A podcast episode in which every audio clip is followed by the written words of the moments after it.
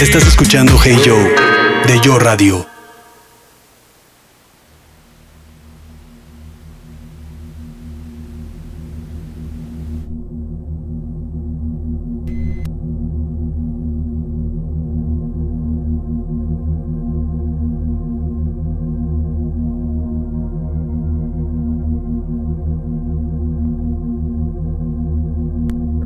Creo que estamos ya en video, en audio, en todos lados. Hoy, hoy toca live stream, entonces eso hace que todo sea un poquito más complejo. Bienvenidos al lugar desde donde transmitimos la Tierra 226 todos los días para quien nos está viendo. Este es el centro que montamos como cabina para poder transmitir desde esta realidad hacia las realidades que así nos, nos eh, indiquen. Después de tormentas fuertes la noche de ayer. La Ciudad de México, particularmente el Estado de México, Atizapán, eh, fue uno de los lugares más afectados. Y, vaya que, que, así fue. Eh, y esperando que todo el mundo esté bien en esta, esta mañana. Tendremos noticias de Nintendo. Se anunció el lanzamiento del, Switch OLED, evidentemente en, martes de ñoños. Por eso lo anuncian estos días. Por eso se, se aprovecha eh, saben lo que hacemos y saben que vendrán Hobbit y Dexter en un rato más para, eh, para platicar. Hay música nueva de Damon Albarn y, em, y bueno, pues eh, están, em, están sucediendo cosas raras como que después de que, de que se vio, bueno, se abrió ya el registro de vacunación para los mayores de 18 años en todo el país. Si tienen más de 18 es momento de empezar. No significa que ya la vacuna venga mañana, pero ya tener el registro para poder tener los cálculos y poder saber cuándo empezará todo eso. Hoy también empiezan las vacunaciones para los mayores de 30 años en cinco alcaldías de la Ciudad de México. Así, así estamos enfrentando esta realidad distópica y esto es lo que está sucediendo desde nuestra realidad, esperando que en alguna otra realidad vaya llegando. Eh, otra de las cosas, Britney dijo que ya no va, como, como el juez resolvió eso, dijo ya no voy y entonces ya su manager dijo si ella se va, pues yo renuncio. Así las cosas, bienvenidos a la casa.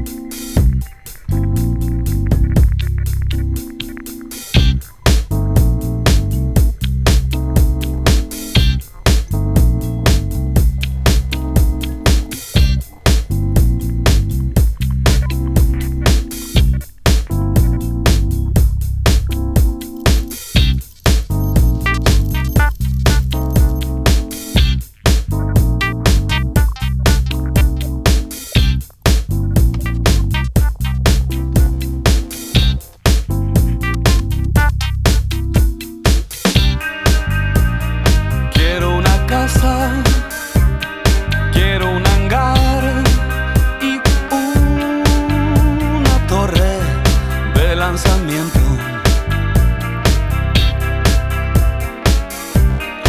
Hoy nuestra aldea no es todo este mundo y no es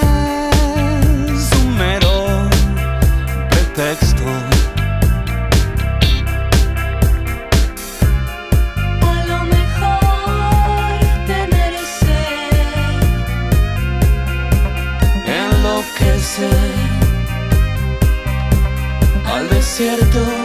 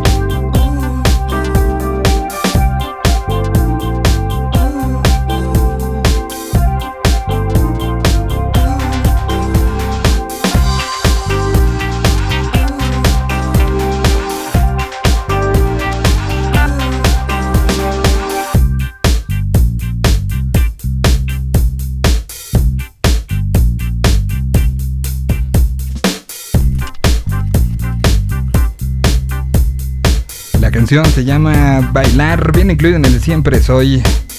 Gustavo Adrián Cerati Clark sonando esta mañana a través de la Tierra 226, que hoy es en video también. Saludo a todos. Ya desde aquí nos preguntaron si nos bañamos, porque hoy nos van a ver, este, pues en mi caso particular, eh, y espero que el de el de Pada también. Sí, que, que- que hay que decirlo, Pada estuvo muy emocionado por eh, lo que iba a, a- suceder, tanto que ayer, eh, ayer me dijo, tengo que eh, preparar y, sí, sí, hasta se cortó el pelo, ya lo estoy viendo, sí se cortó el pelo, se bañó, hubo, hubo todo un proceso, eso lo cual me da muchísimo gusto. Y, y bueno, pues... em, Dicen por acá que si vamos a hablar de Hobbit. Eh, perdón, de. de no, es que vi que el Hobbit estaba conectado. No, que si van a hablar de Loki, pues yo creo que daremos algo, pero tenemos preparadas muchísimas cosas. Entonces, ahí, después de escuchar a Cerati con algo de. que tiene casi 20 años, eh, empezamos eh, este programa. Saludo a Pada, que ya lo veo ahí listo y preparado. ¿Cómo estás, Padita? Bien, ¿y tú? Todo bien, todo bien, gracias. Te veo pues, vestido y, y muy para la ocasión. Pero no me corté el pelo, eh, nomás me, me acabo de bañar. Ah, aplicando el baño se- se- se- y, y- y esconde, o sea, por- porque ya antes, a ver, Pada, ya el otro día tuvimos un, un live que de esos improvisados a través de Instagram eh, y, y yo ya te veía ahí como, como medio, me- me- me- medio aplicando la de el, este, el de Stranger Things, el gordito, que ya sabes que pelo chino hacia atrás de la gorra. ¿Dustin? Dustin, exactamente. Eh, traías Luke Dustin Bueno, tengo- viernes, ¿eh? Eh, si quieres, en un corte musical, voy por mi gorra de Dustin, ¿eh? Ah, tienes gorra de Dustin. Bueno, pues era Luke señor, como que, debe de que ser. te vi el viernes en el Instagram Live que, que se armó. Eh, te, te vi así y, y bueno, qué gusto verte. Y hoy hay mucho de qué platicar, ¿no? Entre que el viernes se estrena, se estrena Black Widow, hay, eh, eh, preparaste algo específicamente para día de video. Y bueno, noticias también que, que llegan de estas noticias que uno no quiere dar, pero que es justamente hablar de un, un nombre y un este un título que, que para la para la televisión y para particularmente el mundo geek es muy importante, que es legado. Creo que vamos a hablar del legado de alguien, ¿no? Sí, del legado de Richard Donner, que des- desafortunadamente el día de ayer falleció Ujú. a los 91 años. Y entonces pues, platicaremos un poco de su importancia, sobre todo para las películas de superhéroes. Sí. Alguien que, que sí cambió y creyó en el género cuando pues, era un género que era considerado como pues, clase B, ¿no? Sí, totalmente. Y, y- y eran em, pues franquicias que se medio vendían ahí de, ay, pues sí, si la quieres, sí, este, pues agárrala y a ver qué hacen con ella. Bueno, pues ¿con qué quieres que empecemos el día de hoy? Pues eh, justo si quieres, pensé que te ibas, ya, ya me agarraste ahí como que pensé que te iba a hacer una canción, pero si quieres, pues sigamos platicando entonces de, de Richard Donner, quien es el responsable de las primeras. eh, mira, la frase que se usaba para publicitar la película de Superman es: vas a creer que un hombre puede volar. Y esto causó mucha, mucha expectativa, ¿no? Y entonces, pues a la mera hora resulta ser que sí, ¿no? Que, que la verdad es que estas películas de Superman, ¿no? La- las tan famosas eh, dos primeras entregas de Richard Donner, pues bueno, claro que claro que han añejado en cuanto a ritmo, en cuanto a efectos especiales y demás. Sin embargo, eh, pues resulta por demás atractivo, ¿eh? Eh, eh, todavía darles una revisada. Eh, mucho antes de que existiera un Snyder Scott, existe un Richard Donner Scott de estas películas, ¿no? Donde pues también hubo, eh, él tuvo unos problemas ya para el final este, de estas producciones y entonces pues bueno, le dijeron gracias y entonces eh, las películas prácticamente se quedaron ahí eh, para que las terminara alguien más pero pues para que vean que esto ya ocurría desde hace mucho tiempo, ¿no? Entonces, eh, pues sí, Richard Donner fue muy importante para la realización de las películas de Superman, ¿no? Desafortunadamente, conforme avanzaron, ¿no? Ya la cuarta entrega de estas películas, pues ya fue una cosa ya de, de, de risa completamente. Sin embargo, pues bueno, ahí radica su importancia, ¿no? Eh, obviamente también es el creador de los Goonies, ¿no? De esta película emblemática de los 80. Y mira, se me hace tan raro que nadie le haya metido mano en este, ah, estamos en tantos años después, ¿no? En este 2021 y que nadie se haya atrevido a relanzar, a, re- a relanzar un, un reboot de eh, hacer una un relanzamiento de los Goonies o de hacer una serie de televisión, no sé, hay tanto potencial en el concepto de los Goonies que mira, lo adoptan obviamente otras eh, franquicias como Stranger Things, ¿no? No- no- Creo que no existiría un Stranger Things si no hubieran existido los Goonies definitivamente, ¿no? Entonces, bueno, ahí tenemos una, a mí una que me parece fabulosa es Maverick, ¿no? Ujú. Basada en una vieja serie de televisión que está protagonizada por Jodie Foster y por Mel Gibson y que es divertidísima y se trata de un juego de póker y donde hay un premio increíble, pero todo el mundo hace trampa y entonces es una película de enredos padrísima, que no la han visto, la verdad es que se la recomiendo mucho. Y bueno, hablando de Mel Gibson, si tú me dieras a elegir eh, que, con qué me quedo de Richard Donner, yo sin duda alguna me quedaría con Arma Mortal, ¿no? Para mí las cuatro películas me parecen magníficas, me Claro. parecen que le dio una vuelta al, eh, al género del, del policía bueno, policía malo, ¿no? Al género del body cop, ¿no? De, de estos, eh, las parejas disparejas entre policías, ¿no? Que cuántas no ha habido en la historia del cine, cuántas no ha habido en la historia de la televisión, pero Arma Mortal lo lleva a un nivel de comedia, de acción, de, de, un poco también el, metiéndole elementos típicos de la época, ¿no? Enfrentándose a villanos relacionados con la época como narcotráfico, como, este, como terrorismo y demás, ¿no? Entonces, eh, me parece que también eh, para mí su, gran aportación en lo personal, yo siempre fui fan de, de Arma Mortal y, y, de estos dos personajes, este, entonces, pues sí, eh, creo que la, el, el, legado de Richard Donner es por demás importante y ya un poquito medio, no tan, eh, más bien más alejado un poquito de la, de la silla de director y de escritor, pero él también estuvo involucrado como productor en las, en las películas de X-Men, sobre todo en las primeras ¿Ah, entregas. ¿sí? Entonces, te digo, todavía alcanza a, ese legado a, a, dos generaciones de películas de superhéroes, ¿no? Porque al final de cuentas, igual, ¿no? Hoy no había un, un universo cinematográfico de Marvel, si no esa, esa primera película de X-Men hubiera salido tan bien y de ahí se arranca todo lo, lo que ya sabemos, ¿no? Totalmente. Mira, voy a ir eh, rápido con una canción porque hay un tema ahí como que me están diciendo que te está escuchando doble. Vamos a revisar qué está pasando con, con eso. Entonces, mientras ponemos algo de música y seguimos hablando, pues de un legado que, como bien dices, si no se hubiera, este, si no se hubiera dado como tal la oportunidad, pues hoy no tendríamos las franquicias millonarias que, de las que platicamos continuamente y de la, las que nutren, pues en gran medida a la industria del espectáculo y la industria este, televisiva y la industria, pues, pues, de una u otra manera Disney Plus no tendría el peso que tiene, la gente no hubiera estado loca por HBO, o sea, de hecho, quiten esas piezas para que vean la, la, importancia y vean si ustedes hubieran contratado alguno de estos servicios sin todo lo que sale a partir de, alguien que le dio seriedad y hizo que la imaginación de estos mundos funcionaran. Voy con el día de ayer se anunció que Siddhartha estará en el próximo mes de agosto tocando en estos conciertos, estos conciertos de palcos al aire libre. Eh, que ha hecho de todo, hizo varios streamings, hizo un poco de todo, estará y está presentando esta canción. Avienta las cobijas, levanta ya esa habitación. abriendo las cortinas, dejando que te pegue el sol. Y luego ya sal de ahí. Aunque ahora no entiendas nada, salir a encontrarte a ti y me digas dónde estoy.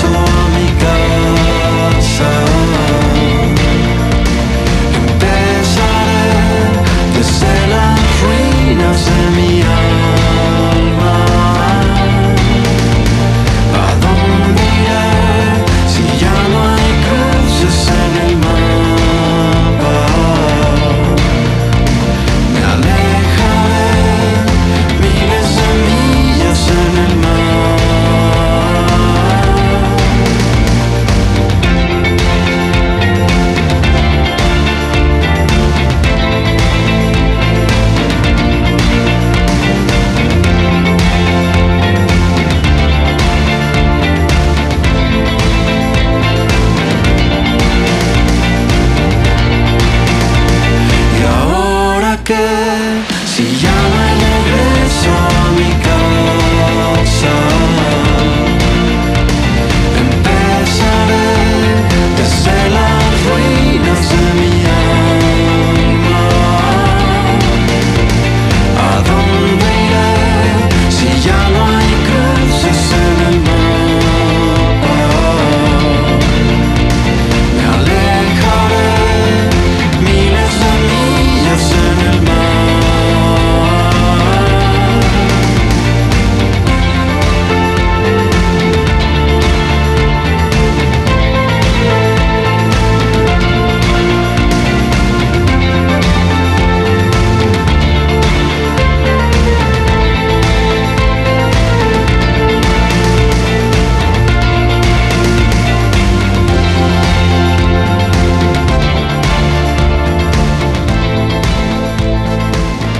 canción se llama Mapa.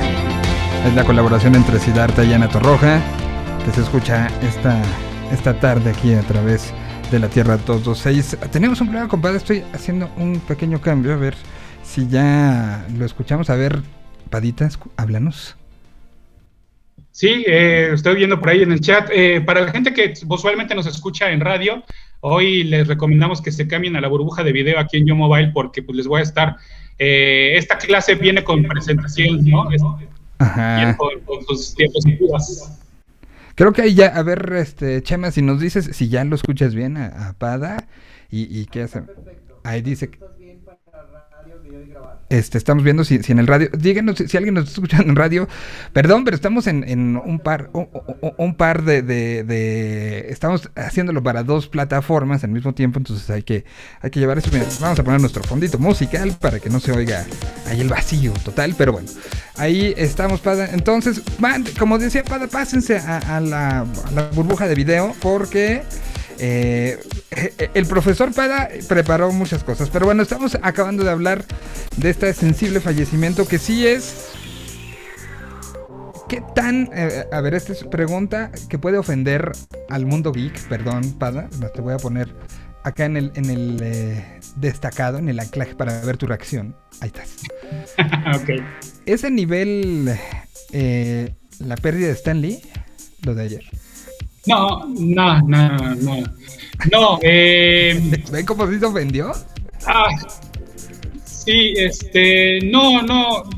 Mira, a final de cuentas creó proyectos y películas icónicas eh, y personajes icónicos, pero la cantidad de personajes y de y de microuniversos, a mí me gusta llamarle, es decir, el, una cosa es el universo Marvel, pero otra cosa es el microuniverso de Spider-Man, ¿sabes? Spider-Man no solo es Spider-Man, Spider-Man viene con Peter Parker, con Mary Jane, con Jonah Jameson, con el Doctor Octopus, eh, en fin, ¿no? Entonces, son estos microuniversos los que rodean a un personaje. Entonces, no es solo que Stan Lee creara a los X-Men, a los Avengers, a Thor, todo lo que hay, ¿no? Toda la cantidad de personajes secundarios. Entonces, si nos ponemos por los simples números, me parece que obviamente Stan Lee crea más de, ¿qué te gusta? 200 personajes. Mientras que aquí lo que, hace, lo que hizo Richard Donner, bueno, pues obviamente es un poco más contenido, ¿no? Eh, como te decía, creó los Goonies, pero los Goonies se quedó en esa sola, en esa, en esa única película. Entonces, eh, no, creo que estamos hablando más bien de canchas diferentes. Es decir, la aportación de Richard Donner es, es, es eh, innegable, ¿no? Pero creo que estamos hablando de canchas diferentes. Ahora, algo que no mucha gente sabe es que Richard Donner también escribió cómics y se aventó pues, unas historias cortitas. Esta, por ejemplo, se llama Superman Last Son of Krypton, que se hizo acompañar por otro gran escritor de cómics que se llama Geoff Jones. Y bueno, pues eh, si ustedes leen esta historia, retoma mucho de lo que ya planteaba en, en las películas de Richard Donner, ¿no? Pero para que veamos también que fue un hombre de cine, obviamente sobre todo, fue un hombre de televisión y fue un hombre inquieto que se acercó con DC y le dijo, oye, dame chance a ver qué tal me sale escribir cómics, ¿no? Y pues bueno, lo, lo, lo hizo bien, ¿no? Escribió esta historia y otra que tiene que ver con Bizarro, ¿no? Con esta eh, personaje eh, bizarro de Superman, va a la expresión. Entonces, y son historias bien, no, no te voy a decir, ah, son las mejores historias de Superman que se hayan escrito, pero son buenas historias. Entonces, si pueden este, esta recopilación que se llama Superman Los Son aquí viene el trabajo de Richard Donner para DC Comics. Ok. Ahí está, para que lo está, lo está viendo. Entonces, escri- este, escritor, director, eh, ¿fue, fue productor también, entró a, a- a- sabemos que hoy Sí. la producción ejecutiva es el, o sea, de una u otra manera, entras a un proyecto y parte de tu, tu- tus regalías o tu, tu forma de cobrar eh, viene de ese, de ese tipo, ¿no? De- del asunto de, Sí. de la producción. ¿Y Eh, produjo cosas también? Sí. Produjo lo, lo que decía hace rato, produjo la primera entrega de, la, de, la- de las películas de X-Men y su esposa se encargó del resto de la... Ah, y también la de X-Men eh, Origins Wolverine, también fue Richard Donner uno de los productores Ah, ejecutivos. ok. Pero su esposa también se encargó durante mucho tiempo de producir las películas de X-Men. Entonces, si no le llegaba lana directamente a Richard Donner, le llegaba por medio de su matrimonio. Ok. O sea, entonces sí, sí es alguien que está en el ADN de el lado DC, el lado Marvel, el lado de una u otra manera de, del entendimiento de esta de esta manera de, de vivir las cosas, ¿no? Sí, totalmente. Yo creo que lo teníamos un poquito fuera del radar, porque ya, pues, obviamente, a los, 90 como te digo, murió a los 91 años, entonces es, es obvio que ya no estaba haciendo mucho trabajo, pero creo que su muerte ayer nos agarró como de, ay, este, este, pues sí, estuvo, estuvo un poco fuerte, ¿no? Estuvo, estuvo fuerte, Sam.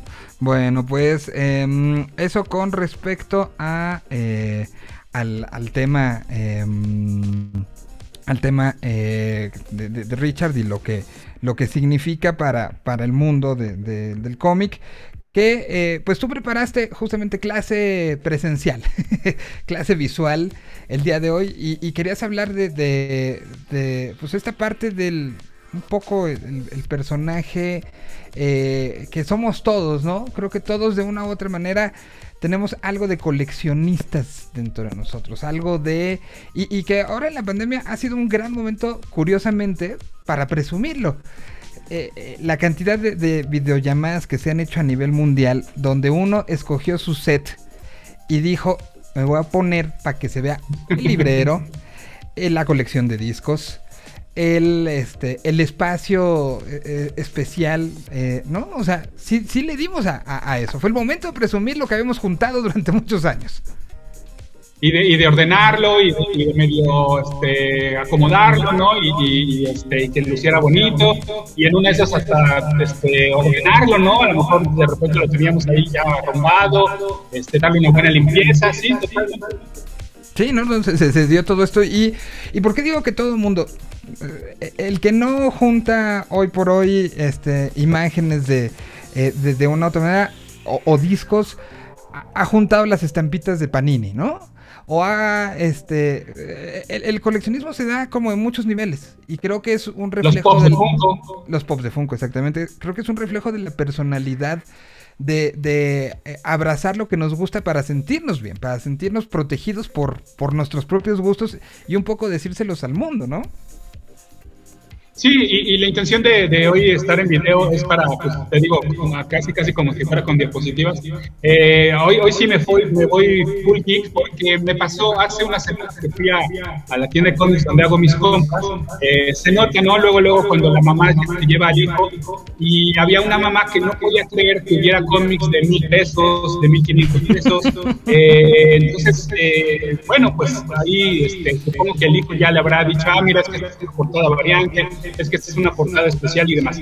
Pero, ¿qué, qué le da ese valor a los cómics? Además, obviamente, del valor sentimental, que a este creo que no será el tema del día de hoy. Cada quien le da el valor sentimental que uno le da porque se lo regaló su papá, porque se lo regaló su novia, porque ahorró este, cuatro domingos justo para tener solo ese ejemplar.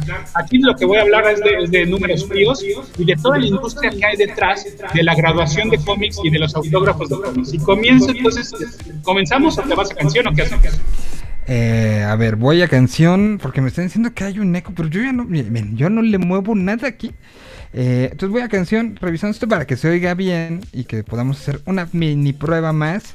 Porque sí, esto, esto viene bien para que le apunten ustedes eh, por todos lados, ¿eh? Es una, una clase para que entendamos eh, esa parte que incluso, y- y perdón que vaya a mencionar a la marca, pero el hecho de que Liverpool y Palacio de Hierro ya hayan abierto su sección de firmados, nos habla de cómo esta parte de la cultura está llegando a, puntos que antes no, no tenían visibilidad, ¿no? No me refiero que esto ya lo haga mainstream ni mucho menos, pero de una otra manera, que llega ahí es porque está llegando un gran público y que está llegando a ciertas personas que ahora dicen, ay güey, el casco firmado por tal, ¿en serio vale eso? Estamos, eh, que, era una cosa que veías en Las Vegas o veías en lugares como San Francisco, en Orlando, que había tiendas de coleccionables firmados. Hoy ya está muy cerca, ¿no? Entonces, eso habla de cómo esta, esta, mm, esta parte de, de- la cultura popular está interviniéndonos de muchas, muchas, muchas, muchas maneras y, por eso hoy creo que queda perfecto. Entonces voy con algo de música. Rapidísimo, aquí está algo desde Monterrey, Nuevo León. Es eh, Daniel Dennis participando con el grupo o supergrupo, como le quieran decir ustedes, llamado Búfalo Blanco. Aquí está esta que se llama Vivimos Todo.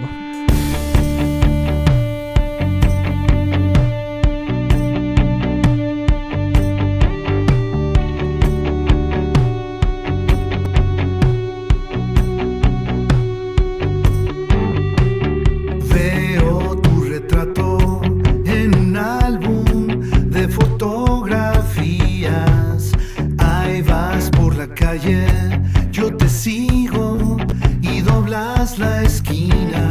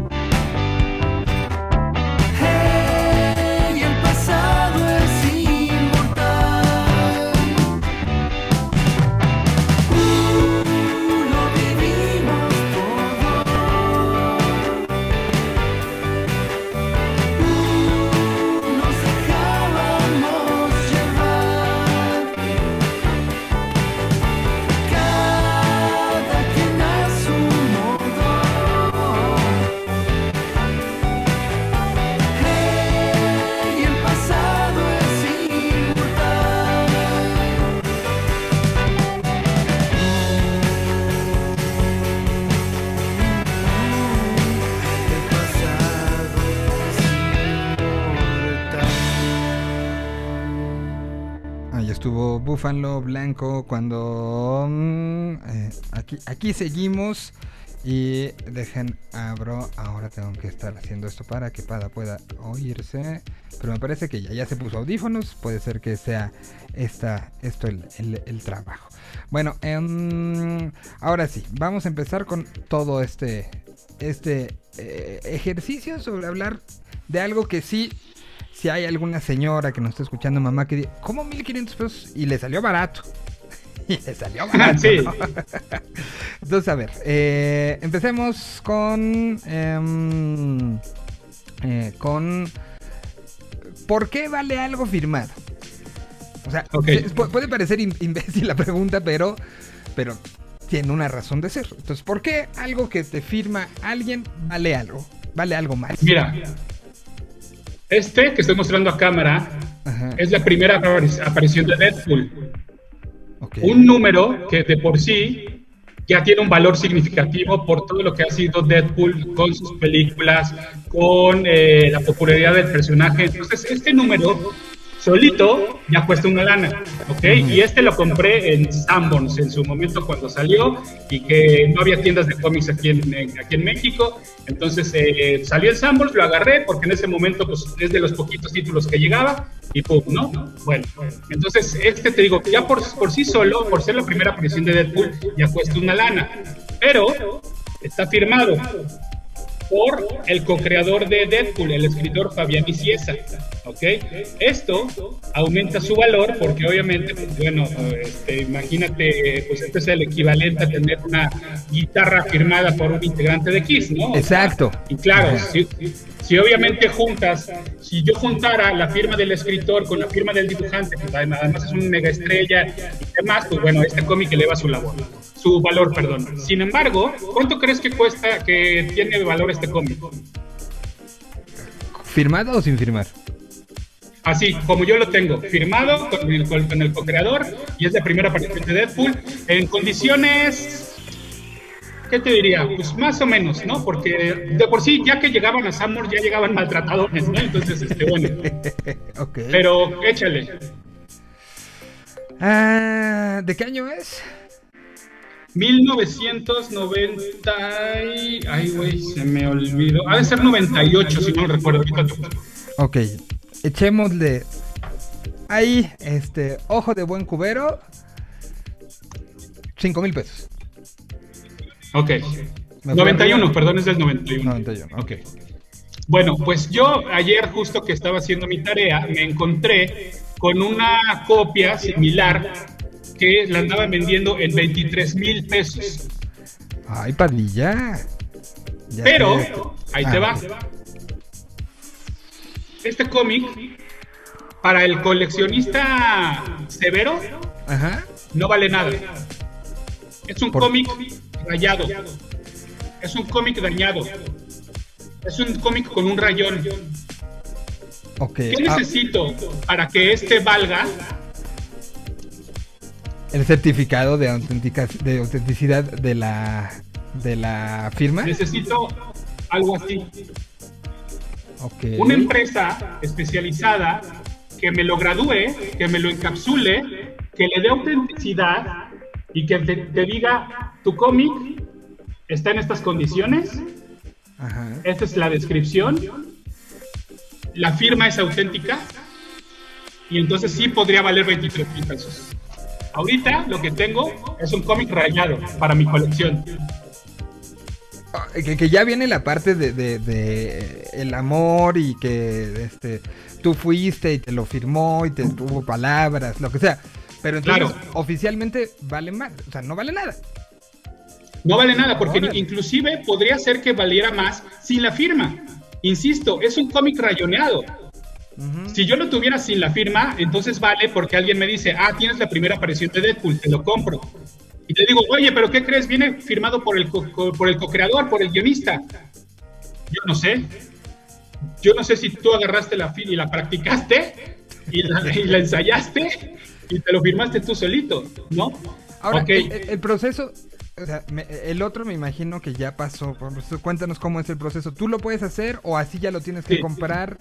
Tú puedes eh, pasar todo este proceso para que, eh, ahora lo describo para que nos escuchen radio. Si se pueden, pásense a la burbuja de video, por favor. Pero, o sea, tiene hasta arriba un 6.0, 6 de 10. Sí, O sea, estaba, estaba golpeadón. Este lo compré así ya, ya encapsulado, ya graduado. Es el Amazing Spider-Man número 100. Eso quiere decir que es complicado de conseguir y es complicado de conseguir pues en medianas condiciones, ¿no? Ok. ¿Y ese, ese cuánto vale ahorita? Este, eh, te voy a decir, en su- hace como unos 5 años que lo adquirí, me costó 2 mil pesos, Ok. por varias razones. ¿Por qué es un 6.0? Ujú. Porque aquí dice off-white pages. Quiere decir que ya no todas sus páginas están en blanco. Quiere decir que el tiempo ha pasado, obviamente, y que ya tiene, ya presenta algunas eh, páginas amarillentas. Ok. Por eso recibe la graduación del 6.0. Pero además, desafortunadamente, a, a mi dealer de cómics que me vendió este ejemplar, le llegó un poco rotita eh, el- el- la cápsula, la burbuja. Y entonces me dijo, te lo voy a dejar en, en mil pesos, porque pues bueno, es, es mi responsabilidad y llegó un poco rotita, ¿no? Entonces, bueno, pero te digo, aquí lo que vale la pena es que tengo mi Amazing Spider-Man número 100, porque es mi personaje favorito. Y entonces de ahí, pues obviamente tengo el 200, tengo el 300, tengo el 400, tengo hasta el 900, que, digo el 800 que acaba de salir hace poco. Entonces para mí es un valor sentimental, más allá de que tengo un 6.0, ¿no? O sea, claro, hubiera encantado conseguirlo en un 9.5, pero además de que es difícil por, por el paso del tiempo, pues imagínate si este me costó 2 mil pesos hace 5 años, ¿cuánto me costaría hoy un 9.0? O sea, estamos hablando, sí, yo creo que de una cifra de 10 mil pesos. Ok, y, y el 6.0, porque no dijiste, te- e- evadiste. Dijiste cuánto te Ah, costó, pero no cuánto cuesta hoy.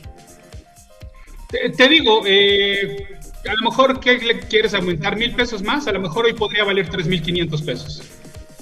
Ok. No, y mira, cosa. acá, te digo, ese es el 100, acá tengo el 200. También firmado por el editor y por el dibujante. Ahí subiría el precio por tener dos, dos firmas. Sí, claro, sí, sí, sí. Ok. Acá tengo el 300, firmado por el escritor. Pero volvemos a lo mismo. Estos No son cómics rayados, no están certificados. ¿Qué puedo hacer? ¿Cómo, exacto, ¿cómo le hace Pada este, para aumentar sus bonos ante el mundo del coleccionista? Bueno, se lo- este, que es el que pus- pusimos de primer ejemplo, se lo puedo enviar a dos empresas que se especializan en esto. Una se llama la CBSS, que es la Comic Book Certification Service, y la otra es la CGC, la Certified Warranty Company. Estos precisamente se dedican a certificarte tu cómic, es decir, yo se los mando y ellos que revisan el color de las páginas, las grapas que estén en buen estado, las orillas que no estén este, machucaditas, rotitas, que la portada esté este, planita, ¿no? que no tenga ningún doblez, eh, obviamente que el cómic esté completo, que no le falten páginas, que no le falten a lo mejor algún cupón de descuento, que en su, en su momento era muy común que, pues sí, no, eran cómics, eran cómics que comprabas en el supermercado, entonces si venía un cupón de descuento se lo reportabas, es decir, que esté casi casi en óptimas condiciones. Estas empresas entonces eh, a- me lo envían de regreso, ya me lo envían encapsulado y ya calificado. Las calificaciones pueden ser las siguientes. Puede ser un mint, que un mint significa casi casi acaba de salir de la, de la impresora y, y luego luego hay que encapsularlo, ¿no? Un mint, encontrártelo es un poco complicado, la verdad. Luego vendría un eh, near mint, obviamente, que es lo más común, es decir, eso es casi casi ya que lo agarras de la tienda de cómic. Luego un very fine, un fine, un very good, un good, un fair, un poor y un incomplete, ¿no? Que el incomplete casi casi te están diciendo, chavo, este, regrésate a tu casa, ¿no? Ahora, ¿cuánto cuestan estos servicios? De 22 a 70 dólares, dependiendo de la fecha. Es decir, si es un cómic más o menos moderno, de los 70 en adelante te cuesta como 20 dólares. Si es un cómic más viejito, te cuesta como 70 dólares la certificación. El otra desventaja es que más o menos se tardan 100 días en regresarte el cómic. Porque obviamente involucra pues un trabajo artesanal, ¿no? De, de- de- de revisarlo, de checarlo bien y demás. Ahora, eso en cuanto al cómic. Pero en cuanto a la firma, también tiene un costo adicional. Y aquí lo que ellos harían es algo como lo que hemos visto en el precio de la historia, ya sabes. Que, ah, no lo sé, Rick, me parece que esa firma es falsa y le voy a llamar a mi amigo experto que está aquí a tres cuadras, aquí en Las Vegas. Llega el amigo experto y te dice, ok, a ver, yo recuerdo que Fabián Iciesa estuvo de visita en México, eh, que tú tienes tu boleto de haber asistido a esa convención. Fabián Iciesa, eh, ah, mira, sí, la F la hacía como medio rara. eh, no, no se ve, si le paso unos rayos, este, no sé, ultravioleta o algo así, se ve, ¿no? Que, que tiene esa edad la firma. Entonces puede ser que también la firma me la certifiquen. Puede entonces ser. me dicen, sí, puede ser, puede ser. Y que te digan, ¿sabes qué? Si Fabián Iglesias sí te firmó ese cómic. La otra, y es ahorrarnos todos esos casos, en algunas convenciones, incluyendo algunas de aquí de México, estas empresas están presentes. Y entonces tú vas y le dices, oye, vente, vente, vente, vente, porque me lo va a firmar Fabián Iglesias. Quiero que estés tú de testigo de que tomes fotos y de que tú autorices que estás viendo que este cómic, mi copia, me la, firmó, me la firmó Fabián Iglesias. Le pagas a esa empresa y esa empresa te entrega un certificado que se la puedes poner acá atrás de tu cómic embolsado y te dice, ok, este cómic fue firmado tal día, tal día en la Ciudad de México en la convención tal y fue firmado por Fabián Iglesias. ¿Cuánto te cuesta ese servicio? Ah, acá, acá tengo ese precio y de las firmas. am, ah, fíjate que de las firmas no, pero supongamos más o menos también, pongámoslo en 50 dólares. 50 dólares. O sea, estamos hablando de números más, números menos. Unos 70, este, unos 25 dólares por esto, más lo que te cobren por la, la- lo de la firma, más lo que te costó eh, la- el meet and greet con, con el, este, Sí. con el escritor, Bueno, más, ah, más lo que te costó la certificación de que alguien fuera a mientras él lo firmara a ver y darte el certificado.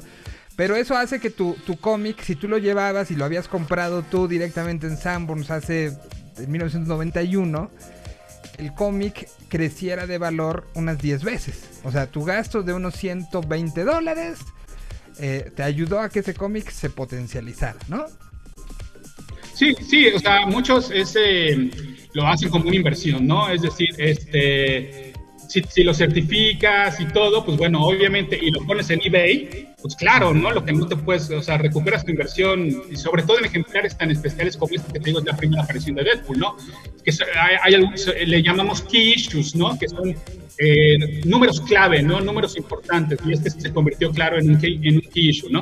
Eh, entonces, sí, o sea, si le atinas, Y si lo juegas bien, claro que puede, esto puede triplicar este, de- su, su valor. Este, sobre todo cuando en el caso, te digo, en el caso de Deadpool, ayer justo veía que eh, las primeras apariciones de estos villanos de Thanos que aparecen en, en Infinity War y en Endgame, y que yo tenía ese ejemplar y lo tenía sin bolsa ni nada, lo tenía así como ustedes ven acá en mis libreros. De repente dije, ay, güey, yo tengo ese número, y luego, luego fui por él, y luego, luego ya le puse su cartoncito y su bolsa, ¿no? Para protegerlo. Entonces, eh, si latinas, pues, pues te va muy bien, ¿no? De hecho, se me olvidó ir el que ten- tengo dos cómics firmados por Stan Lee. Uno me lo gané eh, cuando vino la primera vez a México. Él, él, pues, no era esta mega estrella, no estamos hablando mucho antes del universo cinematográfico de Marvel, pero eh, bueno, él vino a, a México, estuvo en una, en una convención llamada Conque, no me lo firmó a mí directamente, yo no vi cómo lo firmó, pero eh, en, en el auditorio hubo una serie de trivias y demás donde él firmó muchísimos cómics, no sé cuántos haya firmado, y yo y respondiendo una trivia yo me gané ese cómic. Y luego la otra fue Querétaro, cuando regresó a México, y ahí sí, como tú dices, pagué eh, la firma con Todo. él, pagué la foto con él, y obviamente ya, ya literal cuando estás saliendo de la fila, te dicen, hey, ¿y por qué no lo certificas de una vez? Si ya te lo acaba de firmar, ¿por qué no te damos tu certificado? Y claro, eso cuesta una lana más, pero sí, ya estando ahí dices, ay, pues sí, ya dámelo para que quede certificado que este cómic me lo firmó Stan Lee. Oye, ahora una pregunta. ¿Qué pasa si vas acompañado? Vas con tu novia. Y tu Ajá. novia te toma la foto cuando Stan Lee le está tomando la foto. ¿Esa, esa foto sirve de, de prueba este, evidencial? No, eh, te puede ayudar, ¿no? Es decir, lo que te decía, si yo este se lo mando a, la- a una de las empresas que certifican y le anexo la foto, entonces a lo mejor sirve como evidencia. Pero te digo, ahí ya dependerá del coleccionista. Es decir, el coleccionista, ese que sí quiere sacarle una lana, te va a decir, no, perdón, pero para mí ese, ese no cuenta para mí como evidencia, ¿no? El coleccionista ya más un poco neni de los que estamos ahí en grupos de Facebook, de que entregan, de que entregan en el Metro Hidalgo, ahí en el Rock Show, te dice, oye, pues este me lo firmó Fabián Icesia cuando vino a la mole, o sea, créeme, ¿no? Y entonces dice, bueno, pues órale, va, te creo, aquí está la foto, ah, bueno, pues va, te, te creo y te lo compro, ¿no? Pero si no, te digo, para el coleccionista recio y para el que, el que quisiera hacer un negocio de esto, la foto tampoco es evidencia eh, completa, ¿no? Ok. No, pues ahí, ahí está como muy claro estas, estas, este, estas maneras. Voy con una canción y, y tengo varias preguntas para ti. Este, entonces, si te parece, regreso y te las pregunto. Vamos con los muchachos de apartamentos Acapulcos. Acapulcos, ¿eh? Acapulco. La canción se llama Y tú en Barcelona, un proyecto que en serio lo recomendamos y lo recomendamos mucho, mucho, mucho.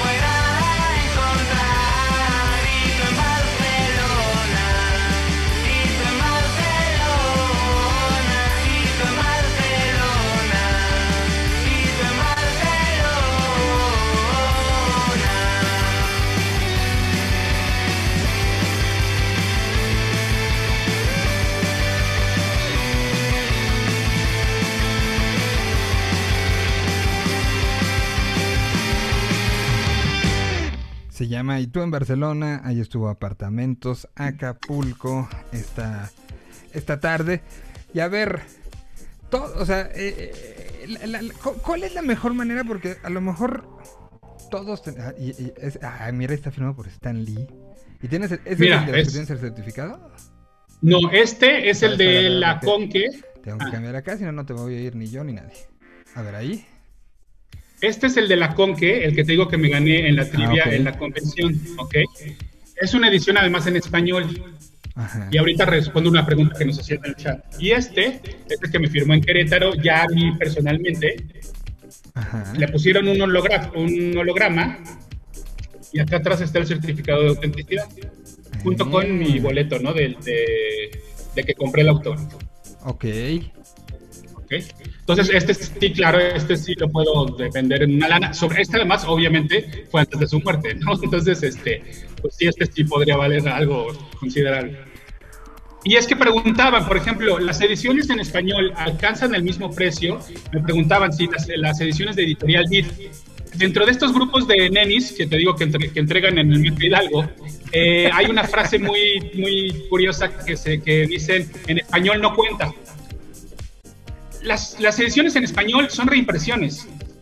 Entonces, sí, la verdad es que no, no valen, no tienen el mismo... Una, una primera aparición de Deadpool, obviamente no vale lo mismo esta aún en español, una editada aquí en México. Nunca va a valer lo mismo, son reimpresiones. Entonces, ¿qué valen las ediciones en español? Lo que alguien quiera pagar. Si alguien, vuelvo a lo mismo, si alguien esa primera edición de este, los cómics de Superman, de Editorial Beat, le recuerdan cuando vivía en este, su primera casa, ¿no? O, este, o le recuerdan que su mamá le tiró todos sus cómics y le encantaría recuperar toda esa colección, te va a pagar, ¿no? Y te va a pagar una lana o te va a decir, no, ¿sabes qué? A ver, espérame, no exageres porque también se tratan de ediciones, eh, son reimpresiones. Entonces, ¿qué valen las ediciones en español? Lo que alguien quiera pagar, esa es la verdad. Ok. A ver, ahora, ¿cómo, ¿cómo determinas el valor de algo? Te voy a poner un ejemplo y creo que esto este, poca gente sabe y es una de las cosas, esas cosas que, que uno va cuidando y, cambios y cambios de casa y uno sigue, sigue arrastrando porque eh, entre la parte sentimental ciertamente, pero también uno dice, ya sabes, todos tenemos el sueño de algún día esto va a valer mucho, mucho, mucho, ¿no? Entonces, mira, tengo en mis manos algo que compré hace muchos años. Tiene escrito, mira, lo podrás ver tú. Ahí dice. Ok. Es, es la cajita que se compra en Pericuapa. Ajá. que año 1992. Muchos de los que nos están escuchando no habían nacido. Y dice, dice aquí en letra de alguien que probó la pluma primero. ahí, ahí probó la pluma, acá arriba. Ajá. Y después Sí, escribió. Dice Marvel 3 completas sin hologramas. Son las trading cards. Aquí está, estoy poniendo el ejemplo para que lo vean. Este es Puppet Master. De 1992, de estas series que salían. eh, ¿Cómo puedo saber? Porque evidentemente sigue completa. No, no sé, la, he cuidado mucho durante todos estos años. Eh, ¿Cómo puedo saber si vale algo? Si no vale nada, si... Este, pues aquí, literal, es la misma cajita que la, la vendieron en Pericuapa. Este, y ya, ¿no? O sea, ¿cómo saber si cosas como esto que he arrastrado durante muchos años y que he defendido de esto sí se va en la mudanza, ¿no? Sí, sí, se va, ¿no? Así ya sabes que hasta lo abrazas, sí, sí, sí. ¿no? Este, Sí, sí, sí. ¿cómo, cómo sabes si esto, el valor que puede llegar a tener y si vale la pena, pues seguir, o sea, más allá del, del gusto sentimental, que no me quiero desprender de él, pero si, si realmente eh, es algo que vale o nada más uno se queda con... Porque pasa a veces, por ejemplo, con monedas, ¿no? Y dices, ah, esta moneda, me la regaló mi abuelo. Y, y- y crees que tiene, que valdrá millones de pesos y bla, y al ver ahora, pues no, ¿no? Y, y está padre saber que es una moneda que vale lo que para ti vale. Pero que no es algo que alguien va a ponerlo en una subasta y decir, sacar su paletita en 10 millones, ¿no? Sí, sí, sí. ¿Cómo Sí. saber eso? ¿Cómo evaluar? Y es una pregunta que hacía el Hobbit, a quien en unos momentos más escuchará en la parte de videojuegos, que él dice, también tengo una colección y me gustaría evaluarla. Y es una pregunta que me hacen recurrentemente. La respuesta que yo les doy es, métanse a eBay Ajá. y más o menos dense una idea de en cuánto anda. ¿Por qué? Porque es darse una idea. Además, mira, te platicaba de lo de Deadpool. De lo de Deadpool, ayer que hacía mi investigación, me encontré, te digo, esta copia era una copia 7.5, también firmada por Fabián Inciesa, y que es la que te digo que costaba 23 mil pesos. Pero, por ejemplo, me encontré otra copia, también firmada por Fabián Inciesa, también este, graduada, está- estaba en un 6.0, que costó, que, que te la estaban dando en 4 mil pesos. Entonces, obviamente la diferencia entre 23 y 4 y 4 mil es, es, abismal, ¿no? Aquí influye obviamente que las graduaciones son diferentes. Yo lo que les digo siempre es métanse a eBay, denle una revisada en cuántos están cotizando más o menos y a partir de ahí saquen la media, ¿no? Es decir, sean sinceros de en, en qué estado está tu colección. Este, ahí decía, le faltan los hologramas. Los hologramas obviamente eran piezas difíciles de conseguir en aquel entonces porque no salían en todos los sobres, ¿no? Entonces, eh, te digo, ahí medio en eBay te podrías dar una idea de cuánto cuestan sus cómics, cuánto cuestan esta colección completa. Claro, el hecho de que esté completa está padre, ¿no? Es decir, no, son cartas aisladas. Pero sí les diría que eh, no hay, sobre todo en México, no hay, porque mucha gente cree que, ah, pues voy a ir a la tienda de cómics y les voy a decir cuánto me dan por esto, ¿no? Pensando que esto funciona igual, te digo, como el precio de la historia. La verdad es que es bien raro que una tienda de cómics te compre o algún ejemplar, a menos que esté en per- perfectas condiciones y a menos que sea un, eh, un ejemplar muy, muy, muy difícil de conseguir. Pero si no, no te lo van a comprar, ¿eh? es muy difícil que lo hagan. Es muy difícil que, que salga. Mira, yo ya vi y está promedio como en dos mil pesos. Eh. No, no, eh. O sea, lo sigo guardando. No vale por- la pena aún, ¿no? Exacto, lo sigo guardando por el cariño, ¿no? Eh, Está bien, está bien. Totalmente. Hay más Sí, preguntas en el chat. A ver. Estoy, estoy bien. Eh, dice, mi mamá me tiró completa mi colección de tazos la primera que salió. Es que es eso, ¿no? De repente, este. Desconocía el mundo de los cómics. Solo cada vez compraba en Walmart mi ejemplar de X-Men. Em, entonces, ¿no tienen ningún valor para los coleccionistas los de Editorial Villa? Para alguien que lo quiera pagar, insisto. Ok.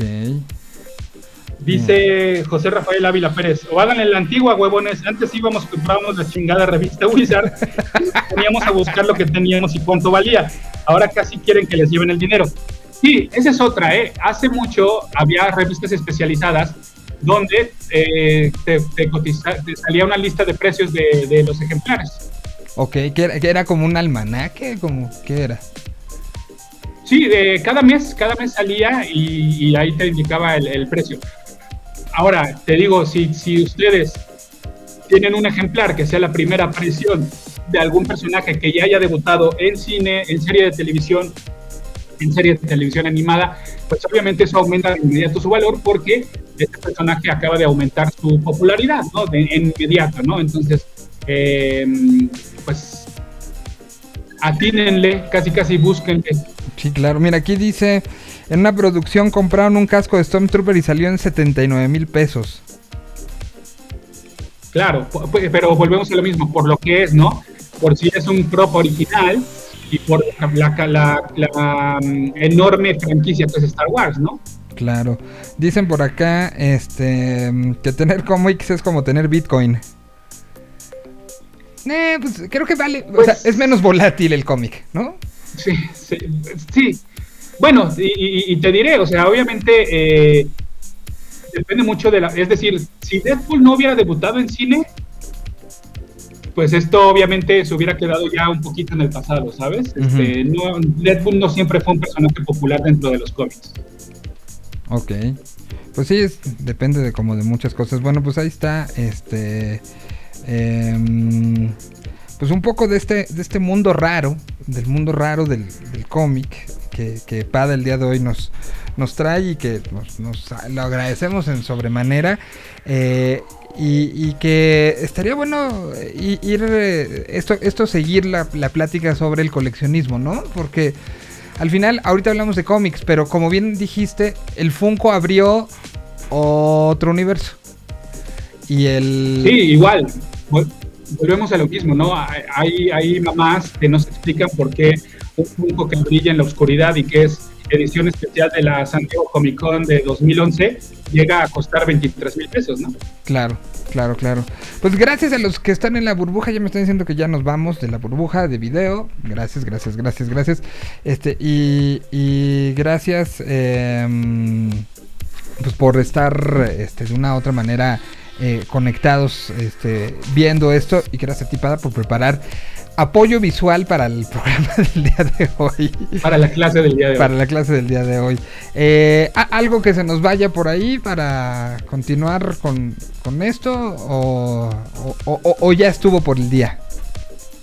Ya, eh, pues es- ahí, aquí termina la, la- la- mi exposición.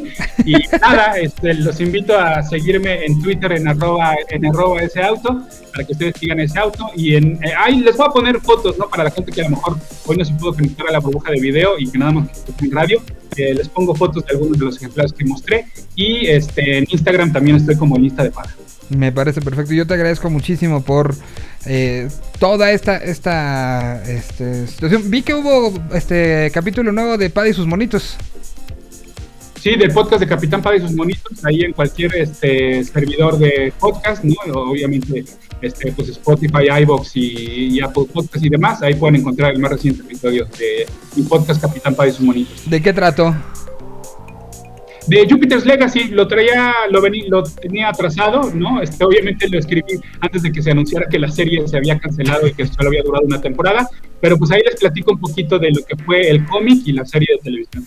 Muy bien, pues ahí está para que se metan y lo escuchen. Y como siempre yo te agradezco muchísimo esto, esto, esto y, y el profesionalismo con el que lo preparas y todo. y gracias, gracias, Muchas gracias. Pada. Eh, voy con algo de música. Aquí está la colaboración que hicieron los pilotos, este proyecto en paralelo de dos miembros de los planetas, eh, de Vanning y Florent que eh, pues por la comunicación que hay con eh, Latinoamérica generaron algo que se llamó un concepto que se llamó la Alianza Atlántica y que hay gente de diferentes partes de Latinoamérica colaborando con España través evidentemente del Atlántico y entonces sacaron este disco el primero ya completo que sale con esto y una de las bandas que fueron invitadas a colaborar fue el Little Jesus y justamente es la canción con la que vamos a continuación se llama Fran Selak y suena así Agradeciendo al Capitán Pada y a todos ustedes. Nosotros seguimos con más días de videojuegos también. Hablaremos de lo que salió con Nintendo, eh, que anunció Nintendo el día de hoy. Tenemos mucho más, así que no le cambien.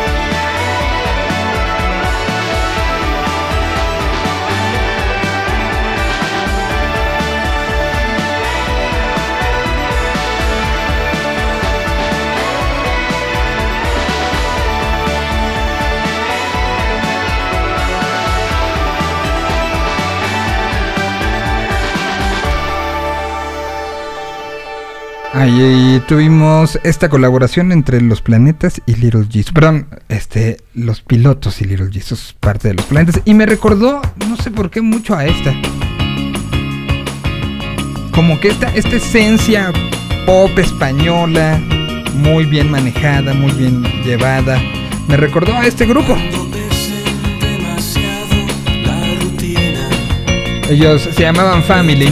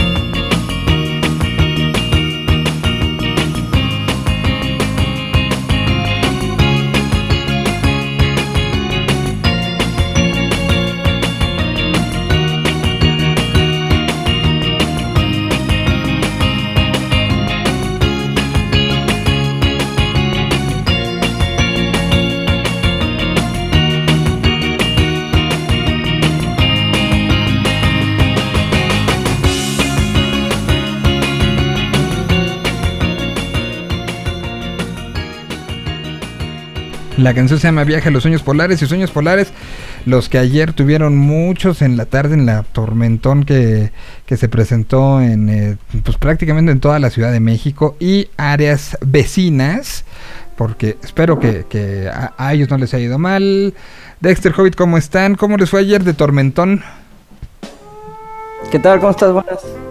Eh, pues un poquito, ¿eh? Sí, sí, sí pegó acá. Me descubrí que mi ventanal tenía una pequeña grieta. Me metí un poquito el agua, pero todo bien. Muy bien, a ti Dex, ¿cómo te fue? Pues de, torme- de tormenta bien, en general por la lluvia no tan bien. ¿Por qué? ¿Te atrapó en algún lugar? Ah, no, está mi cámara prendida. No, eh, estoy en mi casa, pero descubrí que justo mi, el departamento donde vivo pues tiene una fuga. Y si escuchan ruido, es que, es que le están arreglando. es que se está arreglando. Muy bien. Que, que- que además es, es- es- es- es- eso acaba siendo. No sé por qué, pero siempre tienen que tirar una pared. O sea, aunque sea un- una cosita chiquita en una esquina, tienen que tirar todo, ¿no? Todo, todo, todo para ver de dónde. O sea, y ni siquiera para arreglar. Es. Es que hay que ver de dónde viene, joven. ¿No? Y, y entonces ya te Sí. tumbaron ahí todo. y- en este caso no es una fuga, me equivoqué, es una filtración. Híjole, que es repente- peor. Sí, de Ahí es repente mi techo tienen el edificio. ahí. sí. No, no, no, pues esperemos que. Porque, porque de la filtración se convierte en la humedad. Y de la humedad, se te, así se te bota la, la pintura. Y acaban pasando muchas cosas. Bueno, esperemos que todos los que nos escuchen esté todo bien con la tormentón de ayer. Las imágenes fueron este, espectaculares. En Naucalpan, eh, pues era nevada. eh, incluso, pues, este, hubo, hubo situaciones de afectaciones viales, de eh, situaciones de pérdidas económicas fuertes, de un la crecida de ríos. eh, en, en Lomas Verdes había videos, no sé si los vieron, que por el, el, el inodoro, por el excusado, salía el agua hacia adentro de la casa. Era, era una. O sea, como, como que existía el, el- el efecto. eh, pues el agua no sale por donde. Entonces se metía por. eh, el video es angustiante de, de la persona que lo subió. eh, por las escaleras entraba, por el baño salía, por el fregadero de la cocina. Y era agua de color café. Sí, sí, sí. O sea, y, y- y ver tus cosas así como no hay un solo lugar de la casa donde no haya agua. Sí ha de ser una situación sumamente, este, pues, pues, fuerte, ¿no? De vivir. Sí, no, definitivamente. O sea, si, si a mí se me metió tantita agua y, y se supone que está limpia, ¿sabes? Digo, venía cayendo, medio radioactiva a lo mejor por nuestra contaminación, pero... Sí, pero era- que del baño se regrese. Ajá. transparente. que se regrese la del baño, sí, está... Sí, no, no, no, está bueno. Pero bueno, vamos a, a darle alegría, alegría a nuestro corazón y mientras este hay un eh, este un arregla todo en casa de Dexter, pues salió hoy este Nintendo anunció algo que estaba anunciando desde hace mucho tiempo, ¿no, Dex? Sí y no. Porque Voy, voy- voy a empezar. de- destruye las empezar ilusiones de los niños, Dexter. Ya sé, perdón. Creo que ya, ya me volví ese señor odioso. que nada le parece. Eh, pues sí, hoy anunciaron un nuevo Switch de la nada, clásico de Nintendo.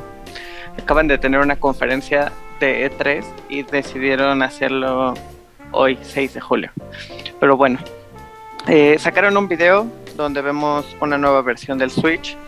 Ajá. Como tal, yo no lo considero un Switch Pro, que era el rumor que, que existía.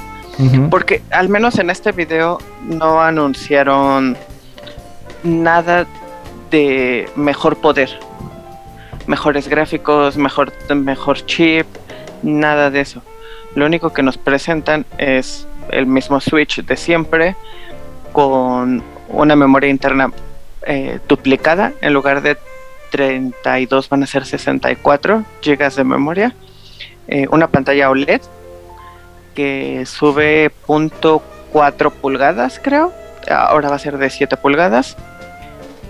Y ya. y ya. Y ya, o sea, creció la pantalla, pero no te dijeron Ujú. hay un mejor procesador. O sea, crecieron lo- los materiales, cambiaron, ¿no? O sea, creo que eso es como el cambio con OLED, pero, pero nada más. Sí. Eh, lo que me dio mucha risa es que creo que los dos puntos de venta más importantes que tiene el tráiler, uno es eh, la basecita para recargarlo en tu mesa, ahora es mejor, tiene más ángulos, puedes ponerla un poco más en 25 grados. Ajá. y el otro punto de venta que me sorprende que en pleno 2021 sea importante es tiene puedes conectar cable Ethernet.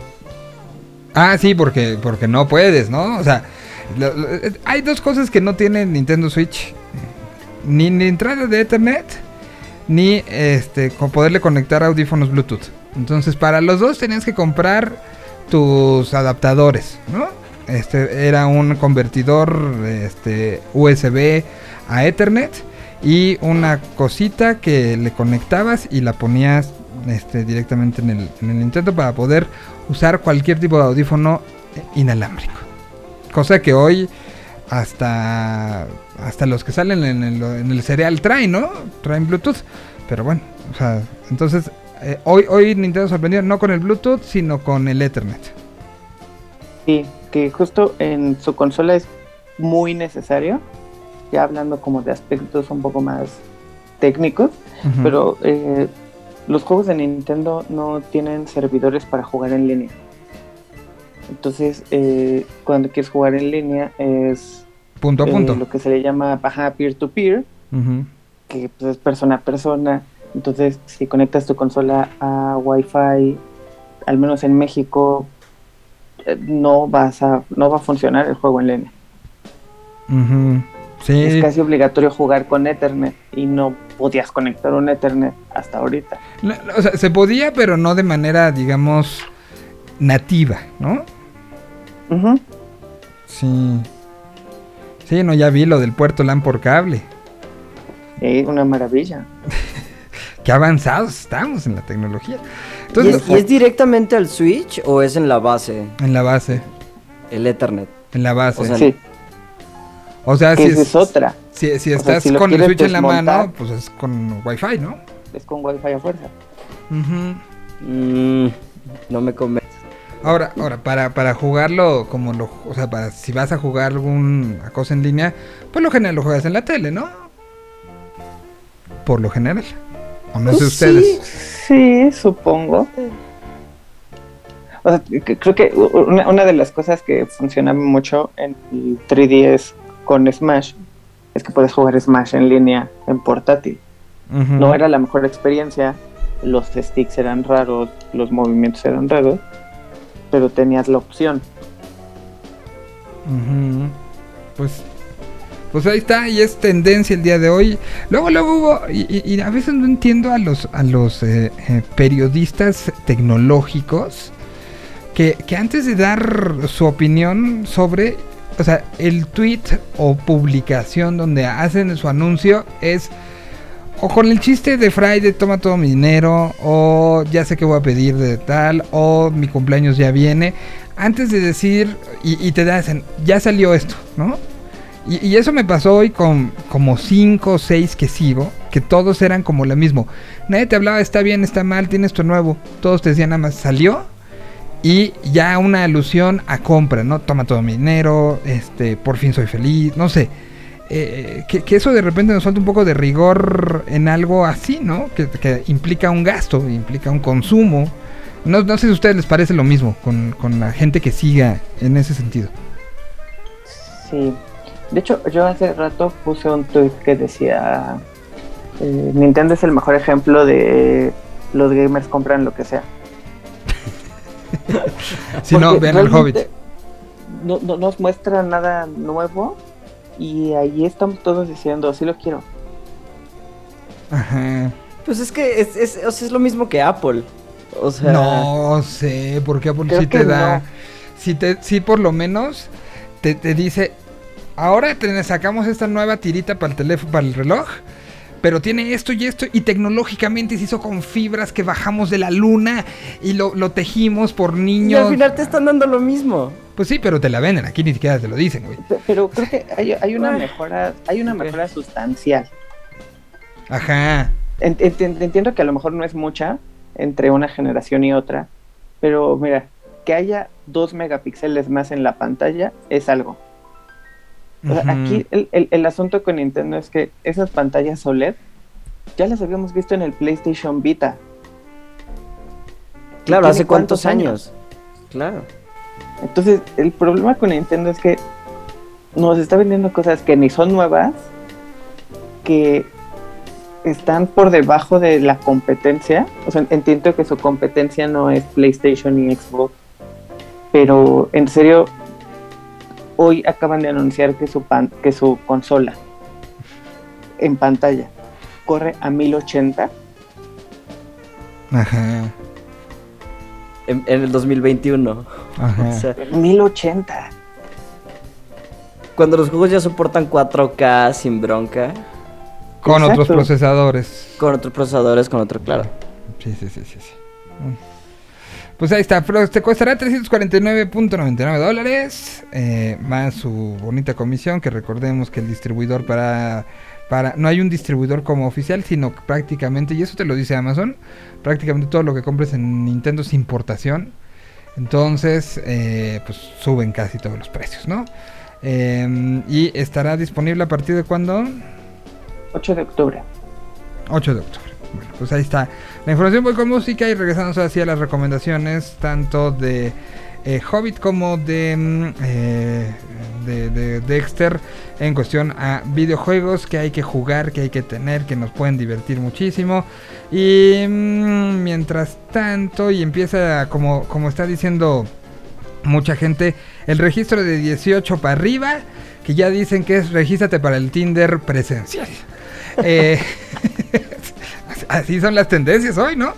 Eh, en este momento me registro ya. bueno, pues lo debías haber hecho antes. Eh, aquí está esta canción de los O'Kills, se llama Friend Zone. Si te frenzonean en la cola de la vacuna ya, ¿no?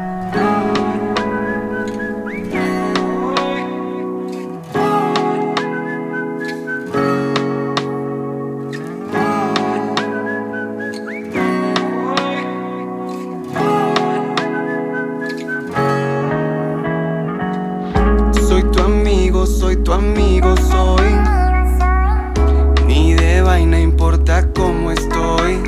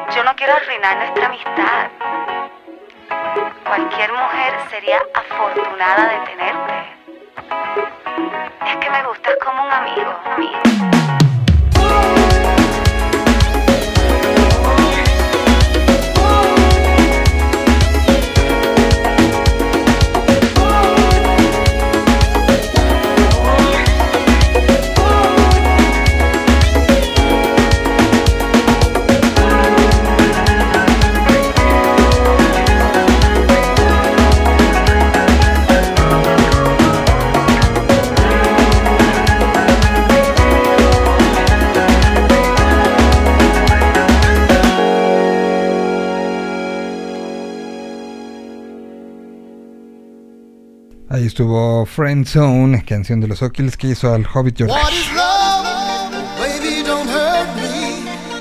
Según reportes que estoy recibiendo desde la fila de vacunación de los mayores de 30 años que empezó hoy, esto los están poniendo a bailar.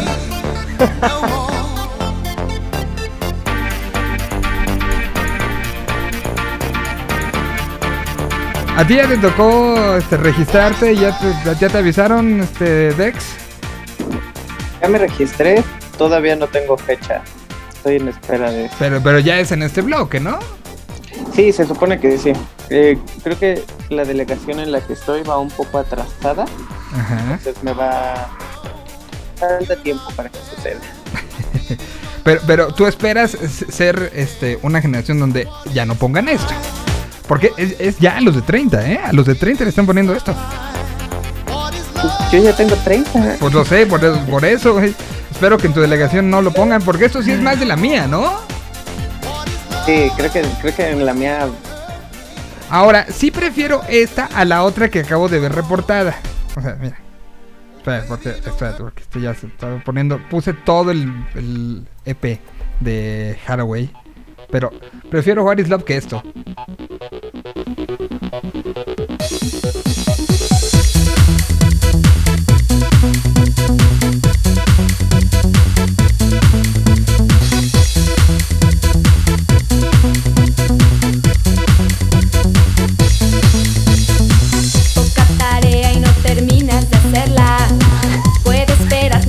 Órale. no te espera. Sí, les pusieron Pepe de jeans. Y, y algunos en algunas partes este con botarga. No. Botarga de pandita. Eso está bueno. Ajá. Yo Este, tengo miedo, ¿Qué, qué, qué van a poner en la de 19 a 29? O sea, te juro que nos van a poner a bailar Canciones de TikTok. fila. Sí, Ajá, canciones de puro de TikTok. sí, TikTok. sí, sin duda. Este. Así. Y, ah, bueno, y, eh, estoy viendo desde un buen amigo, Pepe Casanova, que a él, donde le tocó, este, no hubo baile, lo cual lo puso muy triste. Bueno, pues ahí están el, el arranque de estas, este, de estas serie ahora de vacunaciones. ¿Qué tenemos? ¿Quién empieza? Dex. Dexter, eh, empiece usted. Al que sí va a cantar What is Love. What is love? Claro que sí. Estoy emocionado por eso.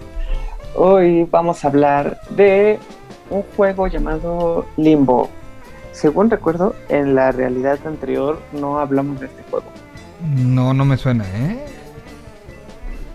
Pero bueno, eh, Limbo es un juego desarrollado por un estudio independiente de danés eh, que se llama Playdead. Y una de las cosas que más me gusta de Limbo es el, el género por el que lo catalogaron. El juego eh, está catalogado bajo el título de Prueba y Muerte. Ok. Un poco abrupto, eh, pero muy ad hoc conforme lo vas jugando. Eh, el juego básicamente se estrenó en 2010. Es un juego de puzzles en segunda dimensión. Entonces eh, todo está basado en movimientos atrás, adelante, izquierda, derecha.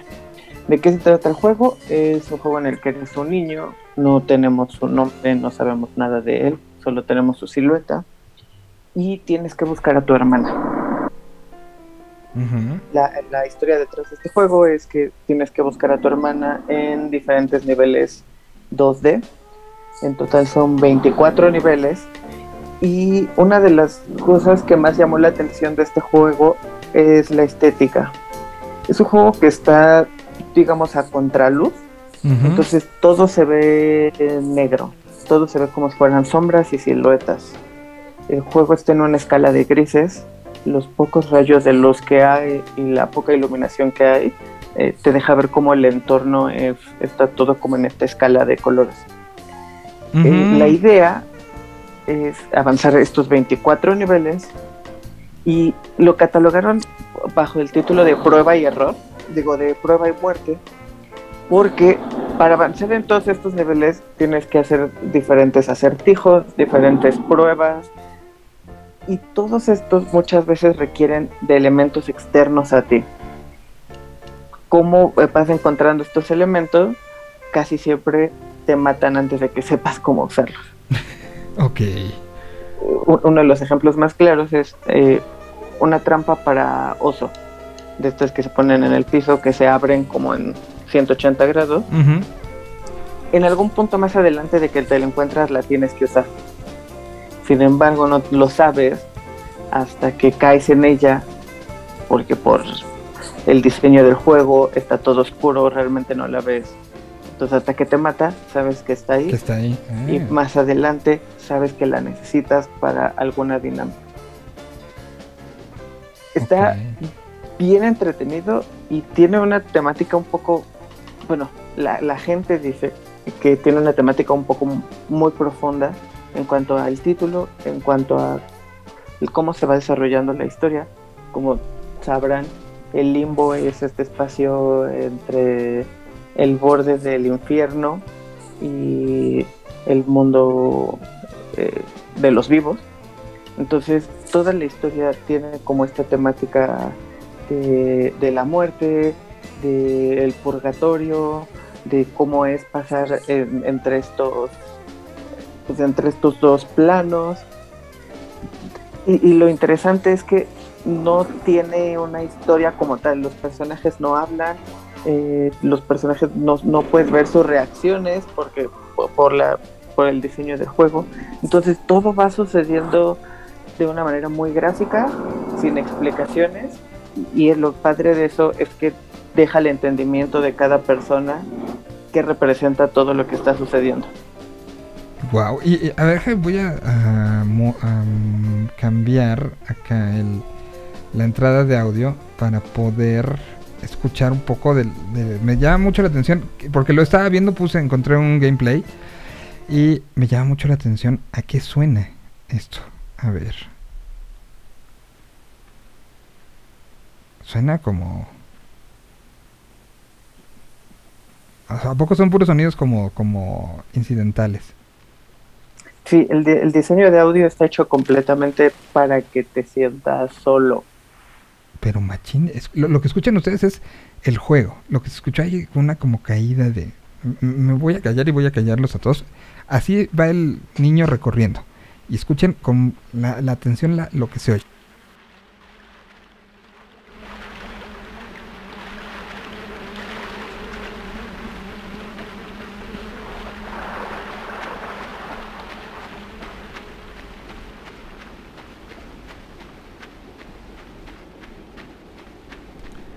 El juego de pandemia, ¿no? O sea, lo escuchas, lo, lo juegas en pandemia y...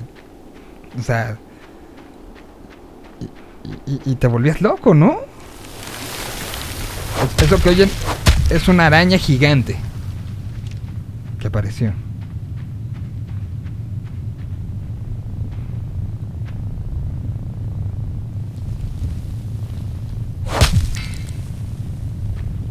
Por ahí hubo un pianito, ¿vieron? Sí.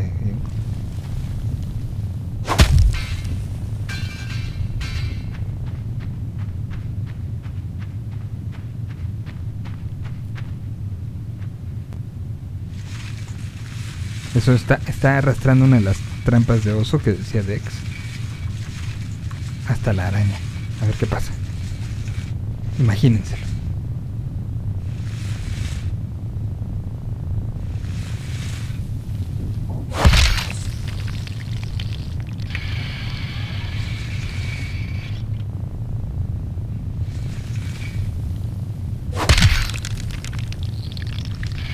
El agüita que cae es de- la, de la, este, de la araña, sí, de una de las patas. Que se oye ahí como...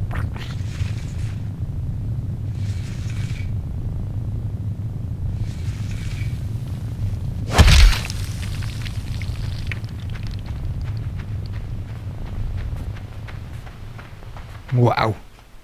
Wow. ¿Lo jugaste de día o de noche? Así es todo el, todo el... Todo el juego, sí. Eh, la verdad es que fue indistinto, lo llegué, lo jugué de día, lo jugué de noche. No hay una cosa como que te asuste realmente.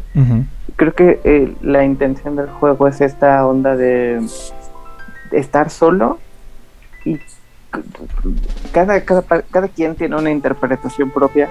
Yo al final lo que concluí es como esta búsqueda de compañía. Al final el personaje principal está buscando a su hermana y pasa por todo esto para llegar a, a ella, a no estar solo, a no tener estos silencios incómodos que acabamos de escuchar. Eh, Entonces, eh, pues, eh, eh, lo interesante de estos juegos es que justo no tienen una, una historia que todos vamos a entender igual. Sí, no, Creo que eso es lo padre. tiene, tiene mucha onda esto. Pues ahí está, el, el- el título salió entonces del 2010. Sí, este, este juego salió originalmente para el Play 3, creo, o para el 360. Uno de esos dos, no recuerdo bien. Y, eh, y hoy está disponible para... Ahorita lo pueden jugar en celulares, lo pueden jugar en Switch, en PC, en Play 4, en Xbox One y supongo que por eh, esta onda de, de retrocompatibilidad lo pueden jugar seguramente en Play 5 o en Series X. Oye, ¿y tiempo de juego para acabarlo todo? Aproximadamente unas 7, 8 horas, menos de 10, eso es segurísimo. Es un juego relativamente corto. Entonces, sí, en una, bueno, iba a decir en una sentada se lo echan, pero tal vez no jueguen el mismo tiempo que yo. ¿Qué sentadas tan largas te avientas, eh? Exacto. Entonces, yo creo que bueno, una semanita. Bueno, pues ahí está la recomendación de Dex. ¿Y qué tan en precio cómo anda si es uno ya con más de 10 añitos? Debe de estar en menos de 300 pesos, pero déjalo busco rápido. ¿Puedo sumar algo ahí a lo del precio? Eh, ¿Qué? Ahorita está en descuento con 75% de descuento en la tienda de Steam para Windows, Mac y la gente de Steam en 27 pesos con 49 centavos. ¿Neta? Lo acabo de buscar porque dije quiero jugarlo y ya lo estoy comprando. Muy 27 pesos con 49 centavos.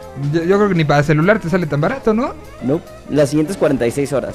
Ah, muy bien. Pues ahí está, recomendación Ahí de, está. De, de En los Xbox dos, está en 129 pesos. que tampoco está nada mal. Tampoco es mucho. Seguro en Switch está como en 300, pero, pero bueno. Así es con, con los bocetos. Voy con canción y regresamos para la recomendación del Hobbit. Eh, ahí estuvo, eh, y hablamos de Limbo, es el- la, la que platicamos ahorita. Y un poco a colación, aquí está Casting a Shadow. de Ray Pila. All on wake up, shake your head. A million reasons in your DNA. Look for betrayal, a good old revenge.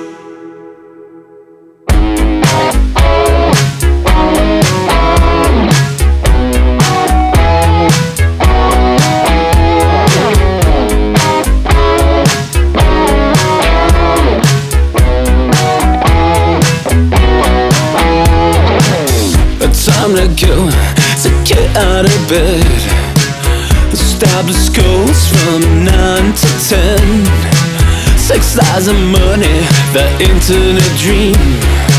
Sometimes it's funny, sometimes it's obscene. To start the rest, start giving to a dream. Some ego stars, some rise to play the scene. Start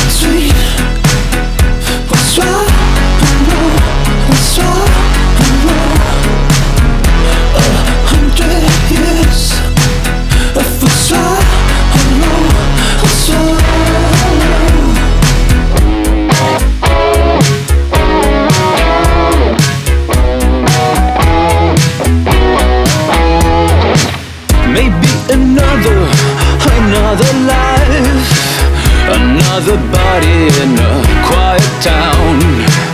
My darkest secrets lay deep in the ground. I dig them up when no one's around. To start the rest, I need some company. Another brain, a different family. Start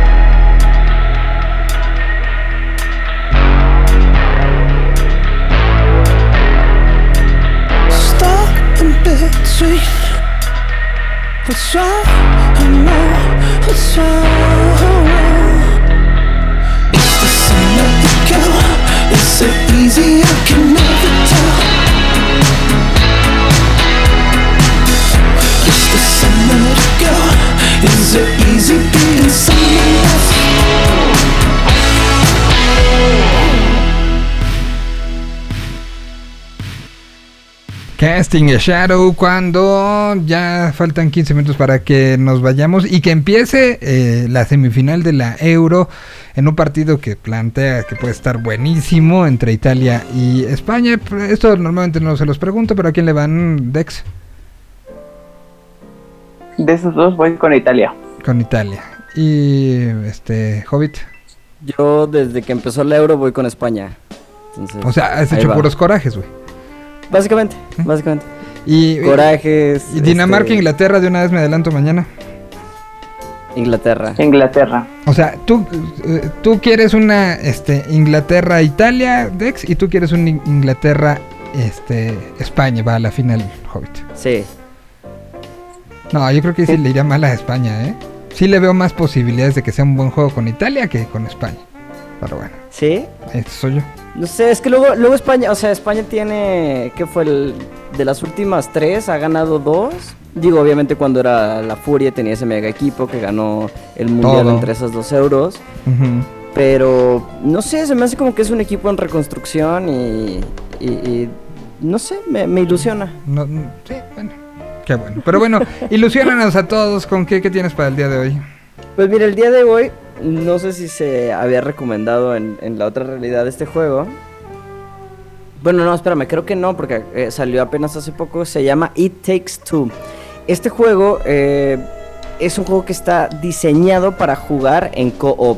¿Ok? Este juego, eh, bueno, más o menos les doy el plot. eh, es, es un juego en el cual una niñita eh, ve como sus papás están como peleándose por pelearse, todo se pone a, desear que ya no peleen cuando se, eh, se están a punto de separar, divorciar los papás, le acaban de avisar. Eh, tiene un par de muñecos eh, como de, de ¿cómo se llama? De hilacha, los cuales llora con ellos y las almas de los papás se meten a los muñecos, ¿no? Entonces ahora estos dos muñequitos, ajá, exacto, está medio raro. Pero estos dos muñequitos tienen que encontrar la manera de regresar con su hija para decirle, oye, pues tú le lloraste aquí, como que, ¿qué onda? ¿Cómo nos sacamos de aquí? ¿Cómo nos sales de aquí? El tema de este juego es que tiene que ser de dos jugadores. Una persona controlando uno de los muñequitos, otra de la otra, y estar venciendo misiones, tienes que estar completando una aventura, toda una historia. Perdón, toda una historia que, que vamos a encontrar personajes que son inanimados, pero pues eh, un poquito... mm, Me gustaba la palabra que utilizaban para, para describir lo que eran antropomórficos. Entonces, vamos a estar encontrando esto. Eh, es un juego que tiene eh, como de acción y aventura con elementos de juego de plataformas. Estos son los que eh, tienes que estar saltando en suspendidas o a lo largo de obstáculos y demás para conseguir una meta. Está diseñado, como les dije, específicamente para el modo de este, multijugador cooperativo de pantalla dividida o online. Una de las ventajas más grandes de este juego es que al momento de tú comprarlo, no solo lo estás comprando para ti, lo puedes comprar para la persona con quien vas a jugar. Ah, o sea, le puedes pasar la licencia. Exactamente. Esto está bien chido. Lo compras en computadora, por ejemplo, en la tienda de Steam. Y una vez que lo compras, le puedes pasar el, el como tu pase, tu código a la persona con quien vas a jugar. Y esa persona ya no lo tiene que comprar. Ya lo compró una sola persona y entre los dos lo pueden pasar. Mira. Y, o sea, no hay manera de one player. No hay manera de one player. Este es cooperativo en línea o cooperativo en pantalla compartida. No, no hay de one player. Lo que lo Y, hace un y en juego... el mismo lugar, ¿no? O sea, no es para consolas donde puedas tener dos controles. Sí, sí, sí. O sea, en, en cooperativo como la misma pantalla, eh, precisamente si tienes tu computadora le conectas los controles, si tienes tu... Déjame te digo para qué está disponible. Lo vamos a poder encontrar en Microsoft Windows, PlayStation 4, PlayStation 5, Xbox One y Xbox Series X y S. Ok. ¿Ah? Entonces, pues sí, cuando lo compras para, para consola y van a jugar en, en la misma pantalla y todo, pues es el, el mismo disco y listo, ya está el cooperativo. Lo que está padre de este juego es que puedes mandarle a alguien su licencia para que juegue junto contigo. Ok. Ahora, si, si, eh, eh, eh, en la cuestión, de- lo estoy preguntando como de vidas, este, si matan a los dos, o sea, o si te matan a ti menos que a tu compañero de, de, juego, ¿tú sigues jugando o de quién dependes o cómo está Acá el eso? chiste, acá el chiste es que es de los dos. O sea, los dos Ajá. tienen que pasar, los dos tienen que llegar al, al final de la meta. Y sí se vuelve complicado. Porque pues, como tú bien lo dices, si a alguien se la pasan matándolo, pues papacito necesitamos echarle más ganas porque si no, no se va a armar. Que, que, que eso ha, ha habido ya como mucho mm, este mucho auge para este tipo de situaciones, o sea, los mismos Marios, ¿no? ¿Cuál fue el el 3D, el, el que salió en Wii U, este, ¿se acuerdan cuál fuera? Era el ya tenía Mario Gatito. Mario Gatito exactamente, ya se jugaban en, en este en eso, ¿no? Que lo puedes jugar al mismo tiempo con alguien más y que es ponerte de acuerdo en, en el recorrido y que no puedes avanzar, o sea, si, si tú avanzas y el otro no avanza, se lo come la pantalla o pasan esas cosas, ¿no? Claro, claro, justamente este, este tipo de juegos lo que mantienen en su core es el cooperativismo, ¿no? O sea, si no pasamos los dos, perdemos los dos. Aquí es en equipo y, y se me hace que está padre, digo, te ayuda a, a- a trabajar junto con alguien, te ayuda a tener un poquito de paciencia con, con la persona que estás jugando y todo. O no, depende de cómo sea tu personalidad. Exacto. Como- Suena a terapia de pareja. Realmente el de- juego se trata un poquito de eso, es una terapia de pareja para las dos, los dos, este, los papás de la niña que se llama Rose, eh, para que pues la niña está llorando por ustedes, qué onda, cómo le van a hacer para llegar con ella y tratar de tener como una nueva perspectiva. Es, es casi casi como un rom-com puesto en un videojuego, Ok. con una historia bastante padre. Pues ahí está una, una bonita recomendación. Entonces está, repite las plataformas. Lo vamos a poder encontrar en Microsoft Windows, en PlayStation 4, PlayStation 5, Xbox One y Xbox Series X y S. Este juego, eh, al igual que el de Limbo, le quedan 46 horas de descuento. Este tiene el 25% de descuento y lo van a encontrar de 900 pesos a... Y este número te va a gustar, 674.25. Qué bueno que no fueron 676 porque hubiera dicho que no. Este, eh, y, y bueno, está disponible para todas estas plataformas. El tiempo de jugar evidentemente depende de pues que logre... o sea, 100% depende de cómo, cómo se acomoden ustedes. sí, o sea, no, no puede decir, le voy a dedicar 8 horas como Dexter. No creo que haya alguien más que pueda jugar con Dexter 8 horas seguidas. Pero, pues, No sé, mi abuelita siempre dijo, ah, siempre hay un rato para un descosido. Entonces, no sé. exacto. Pues ahí está, este... It, Me- It Takes Two se llama. el It Takes juego. Two. Se ve padre, ¿eh? Se ve muy padre las reseñas de no solo la mía, sino la de todas las personas que se dedican a, a hacer este tipo de reseñas, Game Informer, eh, Games Radar, IGN, GameSpot, todo el mundo los pone en las reseñas 9.5 de 10, 9 de 10, 5 de 5. O sea, es, es un juego muy muy recomendado. Y Muy apenas salió hace poquito, 25 de marzo del 2021. Muy bien, pues ahí está. Buena recomendación. ¿Tienes tus tres este, juegos para celular? Para celular, claro, me Échalos quedé la una vez pasada.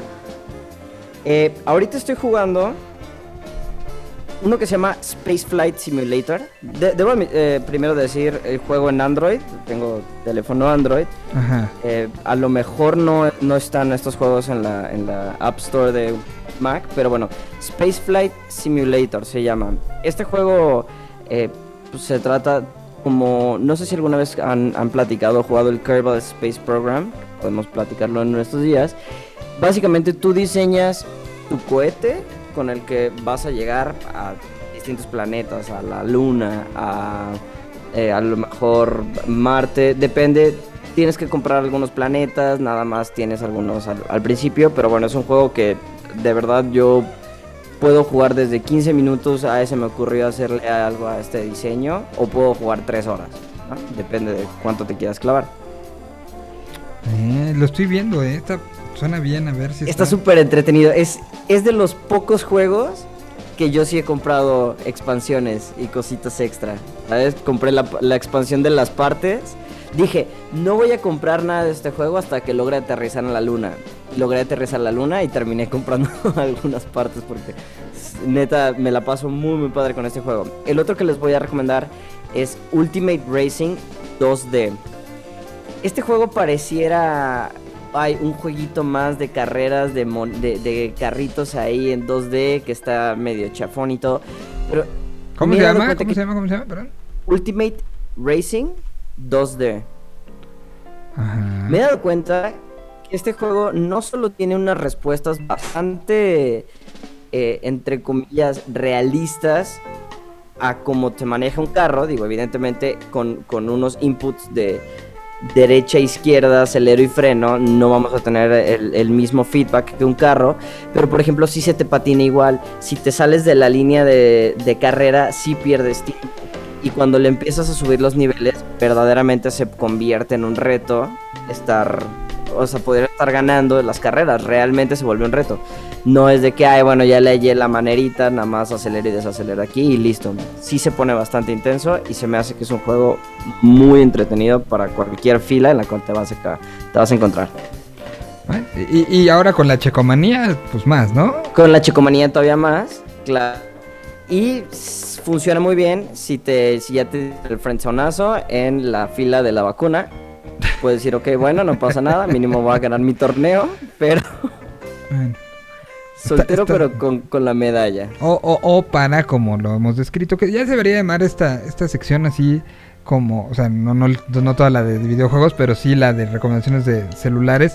Este, juegos para la cola del banco, if you know what I mean. Claro, exactamente. Así le puso Dexter. Este, y, y el último, Y el último es un juego de puzzle que se llama Green, como verde. Este juego de puzzle se va a tratar literal, el color verde va a tener algo que ver en todos los niveles. Yo ahorita voy en el nivel 37 apenas. ¿De cuántos? No sé cuántos hayan, nomás no me puedo pasar a este nivel 37. Pero se trata de diferentes tipos de puzzles que puede haber desde lógica, puede haber desde sumar, puede haber desde eh, mover algún mini pedacito como para que se permita la caída de cosas, voltear tu teléfono. Vamos, vamos a encontrar eh, pues como muchos puzzles para, para estar eh, eh, siempre pensando. La verdad se vuelve muy entretenido, te digo, voy apenas en el nivel 37. Me ha pasado que me atoro una o dos semanas en algún puzzle. Y bueno, si quieres, ahí hay eh, pistas y demás que te puedes dar, pero pues con lo intensito que a mí me gusta hacer, no me gusta picarle a la de pistas. Pero es un juego que te va a dar muchas horas para, para muchas filas. ya vi un video que en 44 minutos te dice todos los juegos de Green. Pues no, no, no. te me lo voy a mandar para que No me lo pases. te spoileré No, todo. Es un juego que de verdad me, me- o sea, sí me ha gustado mucho. Verdaderamente encontré retos que yo decía, es que, es que aquí, ¿qué tengo que hacer? Y, y puntos como que era de, ah, nada más moví esto y, Y ya. y ya funcionó, pero sea, llevaba no- una no- no semana. hay una explicación. No hay una explicación, no hay un tutorial, no hay un, ay, es que tienes que hacer todo, porque aparte todos son diferentes. O sea, el primero me tocó que eh, eh, era, no sé, de completar el siguiente número que estaba escondido en, en el mismo verde y una vez que moví ahí el dedo como que se movió tantito y dije, ay, no manches, aquí está el otro que me faltaba. Y ahorita estoy en uno que con dos botones tienes que pintar un, como una sección de árboles que están blancos, los tienes que pintar a verde, pero cada botón te permite ir al árbol de la izquierda o al de la derecha, pero no hacia el otro, o sea, nada más hacia un lado y puedes dar la vuelta y si vuelves a tocar el otro árbol verde ya no te puedes mover. Entonces es todos los, los pasos son pensados para ver cómo vas a hacer el caminito para llenar todos los árboles que no lo he podido hacer. Pero ahí vamos, como Ahí te paso el video ahorita. ¡No!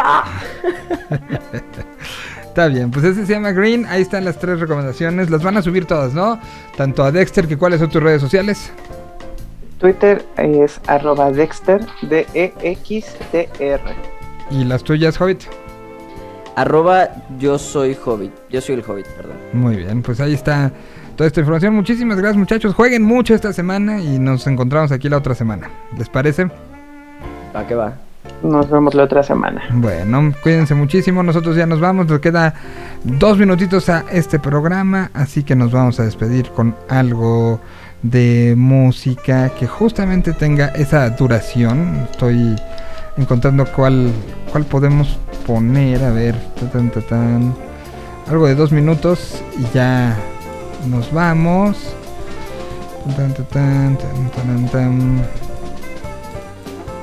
Mira, aquí tengo algo de mm, las chicas rockabilly de los Rebel Cats que dura 1 1.50 y con eso nos despedimos. Cuídense mucho. Nos escuchamos el día de mañana en punto de las 12 y para los que escuchan el podcast, pues ahí cuando ustedes quieran. Adiós. Me gusta el rockabilly, me gusta el rock and roll, me gusta el boogie woogie y también el rock. Por culpa de los 50 esa chica se quedó. Cuando a las fiestas vamos es toda una sensación. Esa nena linda toda una primavera. Si bailas con ella perderás la razón. La chica rockabilly con la que quiero bailar. La chica rockabilly con la que quiero soñar. La chica rockabilly con la que quiero gozar. Yo. La chica rockabilly con la que quiero bailar La chica rockabilly con la que quiero soñar La chica rockabilly con la que quiero gozar Yo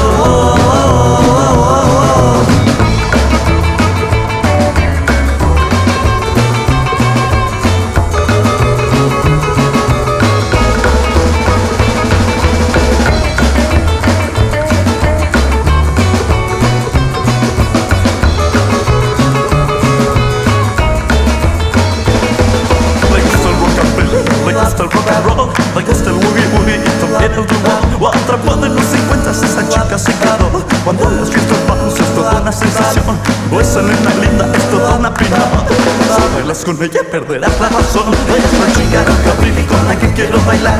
La chica rockabilly con la que quiero soñar. La chica rockabilly con la que quiero gozar. Yo la chica rockabilly con la que quiero bailar. La chica rockabilly con la que quiero soñar. La chica rockabilly con la que quiero gozar. Yo La chica rockabilly con la que quiero bailar la chica rockabilly con la que quiero soñar. La chica rockabilly con la que quiero gozar. Oh, oh, oh, oh, oh.